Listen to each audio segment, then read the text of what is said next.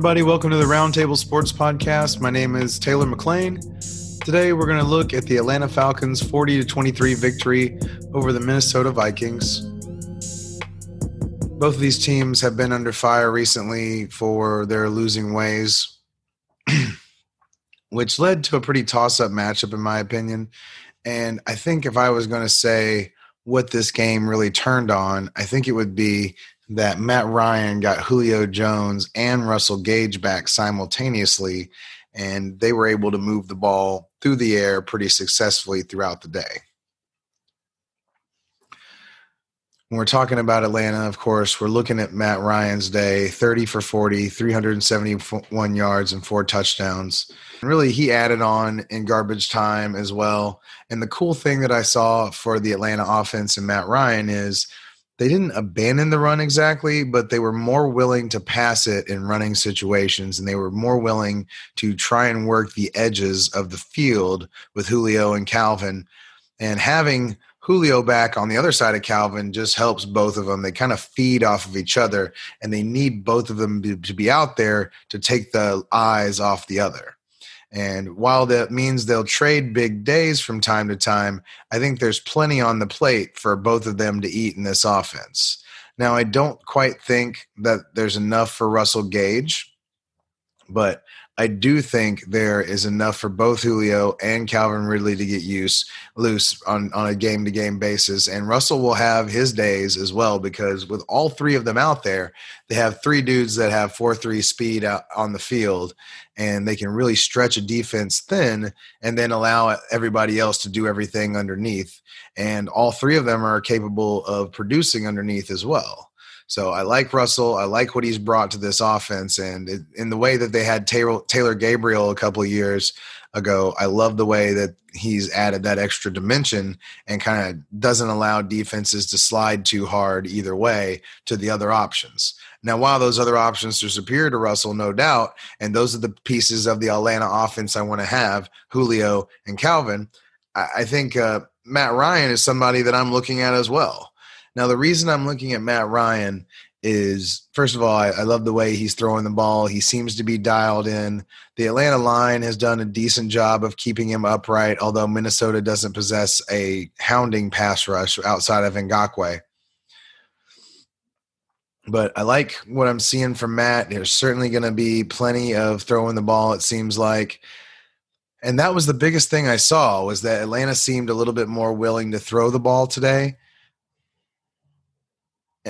and that was the big thing like i said was atlanta seemed a little bit willing to throw the ball a little bit more willing to cook. And those have the, been the more successful offenses that i've seen so far. The ones that are throwing dynamic passing in with their running game on early downs making smart calls.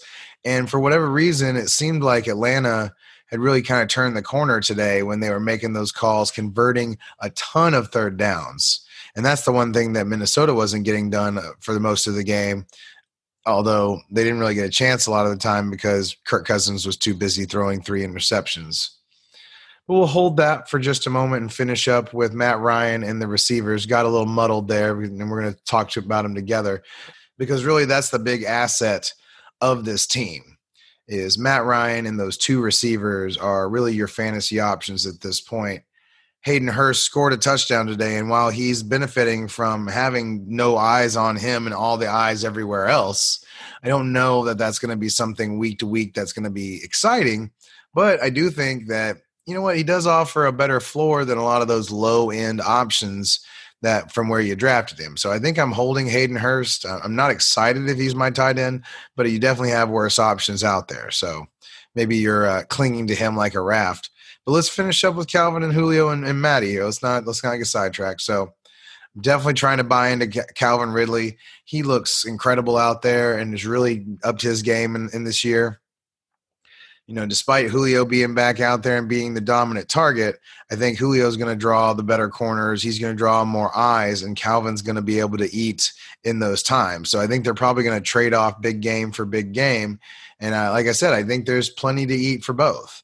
And when we're talking about Matt, I like him as one of the better pocket passers, mainly because of the situation in Atlanta where they're going to have to be coming back. Their defense is good, but eh, good is pushing it. Probably more of an average unit overall with some better pieces up the middle. And uh, of course, getting AJ Terrell ha- help today, he made a great pick uh, on a on a play on Kirk. So that one wasn't necessarily Kirk's fault; it was more of a great play. But still, it's not an overall dominant unit. And while it put Atlanta in position to score today and helped out it'll also work the same way And when Atlanta's down that Atlanta will have to throw the ball. They'll be the one getting the garbage time. And while they took advantage of Minnesota's garbage time today, I still think that's something that that is sustainable. And I think that's why I've liked Matt Ryan for the last couple years. And it's the opposite of Matt Stafford. They're not running the ball super successfully. That's not really the way they're set up to cook. So I think now that Dan Quinn's out of there, it feels like there was some weird edict to run the ball, maybe. I don't know. But regardless, if they'll just let Matt Ryan work here and they can keep him upright like they did today, then I think this is a situation to target. And I think this is somebody I'd want to have as kind of the top end of the pass catchers just because of the volume. Like I said, I like Matt Stafford's arm probably better, but at the same time, it's just not the same situation when Detroit is a little bit more committed and a little bit more able to run the ball.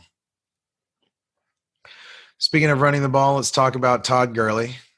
You know, Todd definitely dominated the rushing touches, uh, definitely got himself involved in the passing game a little bit more, which I like. And it's not that I don't see burst from Todd Gurley. It's just they not a very successful running game. And when he's not able to fall into the end zone like he didn't today, uh, when they're not able to get close and able to run the ball up close, you know, to the goal line, I don't see this being a great situation as far as the running back goes. Now it's good enough, and I think the offense is dynamic enough to put him at the back end of the running back twos, but I still don't think it's be a situation I was trying to target from a week to week basis. You know, they're operating with Brian Hill a lot in the passing situations too. Brian Hill absolutely has burst, and while he might not be a top 20 running back, I think he might be someone good should Todd Gurley go down. But he, for the time being, he's really sapping up that value. And really taking away from Todd Gurley's overall upside. Now, it's more likely to keep Todd Gurley healthy, but at the same time, I don't like that uh, in my running backs. And it's probably a situation that I'm looking to deal out of because it is so touchdown dependent. Let's move over to the Minnesota Vikings. You know, if you looked at the stat line only for Kirk Cousins, you might be excited about the fantasy day but I can tell you with some certainty that a lot of this was cooked up in garbage time and when Atlanta had kind of backed off. Now, I keep talking about garbage time, but let me explain what I mean by that. When an NFL team gets up by enough in the second half, they will back their coverage off a bit and make sure that nothing gets by them because really the only thing that can hurt them in those moments typically is really fast scores. So if the opponent is forced to move the ball down the field methodically, that wastes the time and that makes it less and less likely that they'll be able to come back even if they score.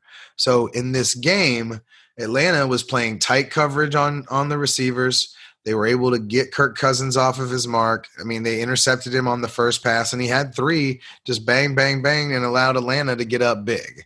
And then once Atlanta got up big, that's when the weapons started to cook. That's when they were able to get going just because Atlanta wanted to hold on to the lead. And then Atlanta pushed it on offense when they got the ball back in garbage time and allowed and got a Hayden Hurst touchdown kind of late to pad Matt's stats. And then that in turn padded all the Minnesota stats when they were able to drive the ball when all the Falcons cared about was preventing a quick score. So when the passing lanes are more open because the defense is backed off, Kirk looked great today. He was putting the ball around and doing all that, but that was when they backed off. That was in garbage time. So unless there's going to be a ton of garbage time and that's something you want to bet on, I don't think Kirk Cousins is something I'm excited about. The other thing they were able to do today, as far as Atlanta defense was, they were able to get into the backfield and really stifle Alexander Mattison and the backfield and it wasn't it was partly the reason that they got up so much in the first place is that you know it led to disjointed drives it led to three and outs and, of course the, the picks and whatnot but that got them down. And then they had to abandon the run. They had to start passing. And with those passing lanes being a little bit more open in the intermediate term, it really took Alexander Mattison out of the game plan. And weirdly, they started using Ameer Abdullah at some point, and that was weird, especially when they have Mike Boone. So it was a very muddled mess as far as the backfield goes. I think what I would do, because I'm guessing that Dalvin Cook probably plays after the bye week. He didn't seem to be all that hurt, even though he was held out this week. I think they were just being smart. I do think that they will feature Dalvin when they come back coming out of the break. So that's my expectation. And it just didn't seem like Alexander was able to garner the same share of feature that Dalvin would have. He wasn't used as much in the passing game. He's really used more to spell Dalvin a lot of the time in that way. So I think what I would do is if I have Dalvin, I would bet that the person that owns Alexander Mattison after he comes back probably drops him. Now, that would be a dumb move because I think there would be way bigger days for Alexander Mattison if the, if the Vikings are able to stay a little bit more into this game and a little bit more on time. So what I would do is if I own Dalvin, I would wait for him to be dropped and then absolutely pick him up to to back Dalvin with. So that way you didn't have to use the draft capital that you used uh, come draft day to get Alexander. You're getting him for free, and I predict that that will likely happen when the bye weeks come up and Alexander is not playing. Those are typically the first players to get jettisoned. So I would be looking for that because I can tell you unequivocally that Alexander has burst and that he has the ability to be an NFL running back. It's just the Atlanta Falcons did a good job of penetrating and getting into the backfield and really stifling all the different runs, which led to, you know, longer passing situations, more obvious passing situations for Cousins in the first half. And that's where he struggled. And then, of course, like I said, he was able to get everybody involved and Justin Jefferson and, Thielen with the touchdown. And of course, Justin got the, se- the second touchdown in the super garbage time minutes. But I can tell you that most of this came because the defense backed off and because Kirk Cousins is an inferior quarterback and uh, an under 20, top 20 quarterback that is capable of taking a great team somewhere, but is not capable of dragging an intermediate team anywhere. So we'll need to see more from him. Now, the only thing, like I said, I'm still buying Alexander Mattison. I'm still buying Dalvin Cook if I can. I mean, I'm still into Dalvin, absolutely, and I think he'll come back in short order. And they know they have to have him to take the eyes off everybody else. And instead, today, those eyes went to Adam Thielen. It seemed like Adam was covered up most of the day and was only able to save his day with a late touchdown. He still looks like he's fine out there. You know, he got he was down at one point on the field, but he came back, and that's after afterwards and scored the touchdown to save the day. Same thing with Justin Jefferson. I mean, Justin was more involved throughout the day, and they didn't seem to have as many answers for him.